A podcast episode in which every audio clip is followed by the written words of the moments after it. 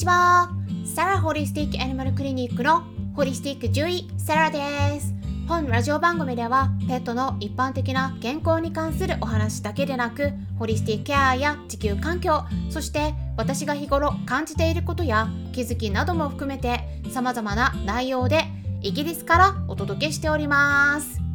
さて皆さんいかがお過ごしでしょうか？私の方はですね昨日はえっとねいろいろ家のことをねやってましたね。雨が降っててねうんちょっとねあんまり公園に行ってお散歩とかねしたかったんだけどちょっと降ってきちゃったんでね。できなくて。食事はねラムのミンチ肉をベースにした、えー、トマトソースで絡めたパスタ作ったんですけどね。あのまあラムを使うっていうのがねあんまり日本だとないかもしれないなって思ったんですけどね。どうでしょうかね。うん、でねイギリスのチーズをね振りかけて食べたんですけどねイギリスのチーズってね美味しいんですよ。皆さんねよくイギリスの料理まずいって言われるんですけど。今度ねイギリスに来ることがあったらイギリス産のチーズを買って食べてみてください。はい。って言ってもね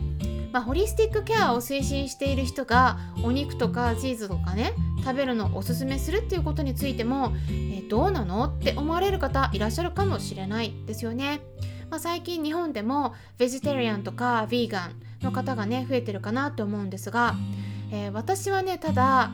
一旦そちらの道行ったんですよ。行ったけど引き返した人間なんです。この辺りねについては、えー、来週ですねクラブハウスで犬猫はヴィーガンになれる？適切な食事について考えてみようっていうタイトルでお話ししていきますので興味のある方は私の立ち上げているクラブペットのホリスティックケアクラブをぜひチェックしてみてください、まあ、そうするとね先のスケジュールも確認することができます。そしてですね明日は夜の10時10分から同じくペットのホリスティックケアクラブにて生食手作り食の注意点メリットデメリット両方を知ろうというタイトルでルームを立ち上げます。一緒に暮らしている動物たちの食事について知りたいこととかありましたら是非お気軽にご参加くださいね。はい、でクラブハウスになるんだけれども、えー、まだね利用してないっていう方いらっしゃったら私の方にメッセージいただければ、まあ、ちょっと審査はあるんだけれどもえ結構ね皆さんパスしてますので、えー、招待させてもらってます。たくさんの方に参考にしてもらえたら嬉しいです。ということでさて本日は箸休め的なお話をしていきます、えー、最近ね結構がっつりと話してましたね。気づいたら結構がっつりだったなと思ったのでまあちょっとゆるくうんって言ってもねコロナワクチンの陰謀論についてなんであの、うん、そこまで緩くはないかもしれないんですが興味のある方は是非最後まで聞いてみてください。さてですねまず皆さんにお伺いしたいことがあります。はい。コロナワクチンにまつわる陰謀論あなたは信じますか？はい。まず陰謀論って何でしょうか？陰謀論っていうのはある事件とか出来事について一般的に認められている説とは別に何かの策略などによって行われていると解釈されるような考え方のことを言います。例えば巨大な権力を持つ誰かがこの世の中を操っているとか不正を行っているとか、まあ、そういった憶測が広まっていくんですね。英語で言うとこの陰謀論っていうのは、えー、conspiracy theory っていうんですけれどもコロナワクチンについてはイギリスとかヨーロッパよりもアメリカの方でかなりこの陰謀論広まってますね。はい皆さんもご存知だと思うんですが Q アノンって呼ばれる陰謀論が有名ですね。Q アノンっていうのはこの QANON って書くんですけどもこのアノンですね。これっていうのはアノニマスの略語で匿名という意味なんですね。匿名の人。なので誰が最初にこれを広め始めたのかは分かってないですね。うん、でも Q アノンっていうのはこのインターネットの世界で瞬く間に広まっていった陰謀論になりますね。特に新型コロナウイルス感染が広まった時にアメリカの元大統領であったドナルド・トランプさんが Q アノンを支持する人たちから崇拝、えー、崇拝？崇拝ですね崇拝されるようになっていってで Q アノンがこのねツイートした内容とかをねこのトランプさんが何度もリツイートしてたということでねよすごい拡散してたんですよ。ということでもうねすごいスピードで広まっていったんですがこのトランプさんにこの陰謀論って真実なのかどうかっていうことをね結構ね聞かれてたんですけどもうねずっとね知らない知らないって答えてたっていうそういう経緯もあります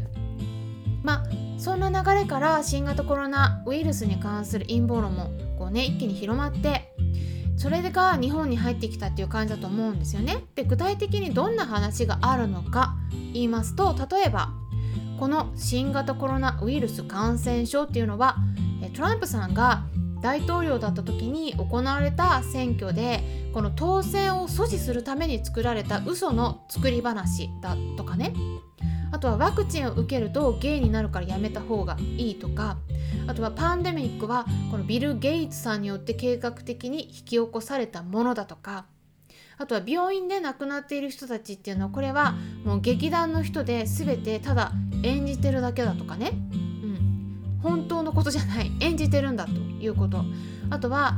ワクチンにはマイクロチップが入り込んでいて打つと 5G の電波で操られて5年で死ぬとか。あとは今のアメリカの大統領であるバイデンさんは偽物だと。それで本その今ね見てるのはロボットだとかね。あとはアメリカで起きた同時多発テロね。9.11これは偽物。で CG で作成されたものだとか。まあいろいろもうねありますね。でねそういったものは全く信じない人からしたらああもうえー、すごいってね ちょっとねびっくりしてしまってちょっと笑ってしまうようなこれね突飛でもないような内容なんですけど本気でねやっぱ信じてる方がね結構いるんですね。うん、でもねこういった情報を本気で信じてしまう人の心理っていうのはこれってねカルト宗教にはまる人と同じだって言われているんですね。ただちょっと増えてきてるから今後ね大きな問題に発展する可能性があるということでやっぱ心配されていますね。これはねまさに SNS 社会が生み出した闇だと思うんです。新型コロナウイルスの問題で特に人と人との距離を保つような規制が敷かれる中で人に会うこともできずに孤独な思いをする人たちが増えています。そういったね孤独な人っていうのがね危ないっていうことで心の隙間に入り込んでしまうっていうことなんですね。でその人にとっては、ね、そのね何が真実で何が嘘なのかがわからない状態になってる。これがね危ないんですよ。このこういう時。皆さん大丈夫でしょうか？周りの情報を信じることができていますか？信じるっていうのはねある程度自分が強くないとできないことなんですね、うん、だからどれも信じられないってなっちゃうと結構危ないんですそこが。うんでよくねやっぱりねあの一般的にはねその科学者が言うこととか新聞とかニュース研究論文とか、まあ、エビデンスって言われるようなものが信じられる傾向にありますよね一般の場合は。でもねそういう人たちはねそれを信じないんですね。うんでそういう人たちにとってはもうねそれよりも Q アノン支持者の意見の方が正しいっていうことになってしまうんでね他のものは一切受け付けないような状態になっています。だからこれこそ本当にカルト宗教と同じなんですね。でこういったね陰謀論が広まっているっていうのはね結構私今後ね危ないなって思って見ています。さまざまな意見の多様性を認めるのがホリスティックのベースではあるんだけれども陰謀論ってね昔からテロとか戦争とか大量虐殺などと関わっているんですね。えー、それをね信じる人たちがちょっと増えてくると今真実とされていることが嘘になってひっくり返ってしまうようなことが起きてしまったり情報が混乱して何が事実なのかが分からなくなって右往左往してしまう人も出てきてしまいます。もうね今の現時点でもすでにワクチンに関する陰謀論を信じることで打たないっていう選択をしている人もね出ているんですよね。でただこの陰謀論自体がねじゃあ間違っていると言えるのかっていうとそれもね証明するのは結構大変です。なので私としてもねその陰謀論全てが間違っているっていうのはねやっぱり言えないですよね、えー、どちらが正しいかはやっぱりわからないとしか言えない正確に客観的に物事を見れば見るほど、えー、正しいとか間違ってるとかっていうのは言えないんですよね。うん、でねこれ新型コロナウイルスがどこから発生したのかっていったことについても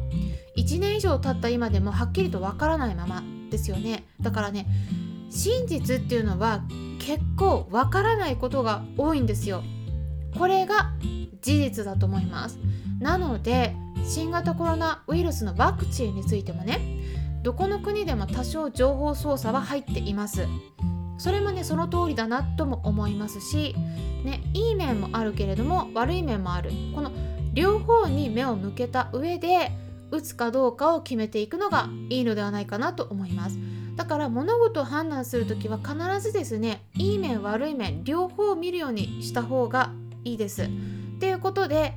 今回は陰謀論について思うことっていうテーマでお話ししていきました。私はね陰謀論賛成でも反対でもないです。わからない。これが事実です。うん。だけど基本的には信じてないですよ。だけどね。だけど間違ってるともね言えないところはありますよね。うん。っていうことでねあのぜひ参考にしてもらえたらなと思うんですけれどもよろしければいいねボタンのクリックとかフォローしていただけたら嬉しいですしもしも周りにも、えー、なんか知りたいとかねもっと情報を得たいっていう方いらっしゃったら是非この音声配信を紹介してもらえたらさらに嬉しいです。それではまたお会いしましょう。ホリスティック獣医サラでした。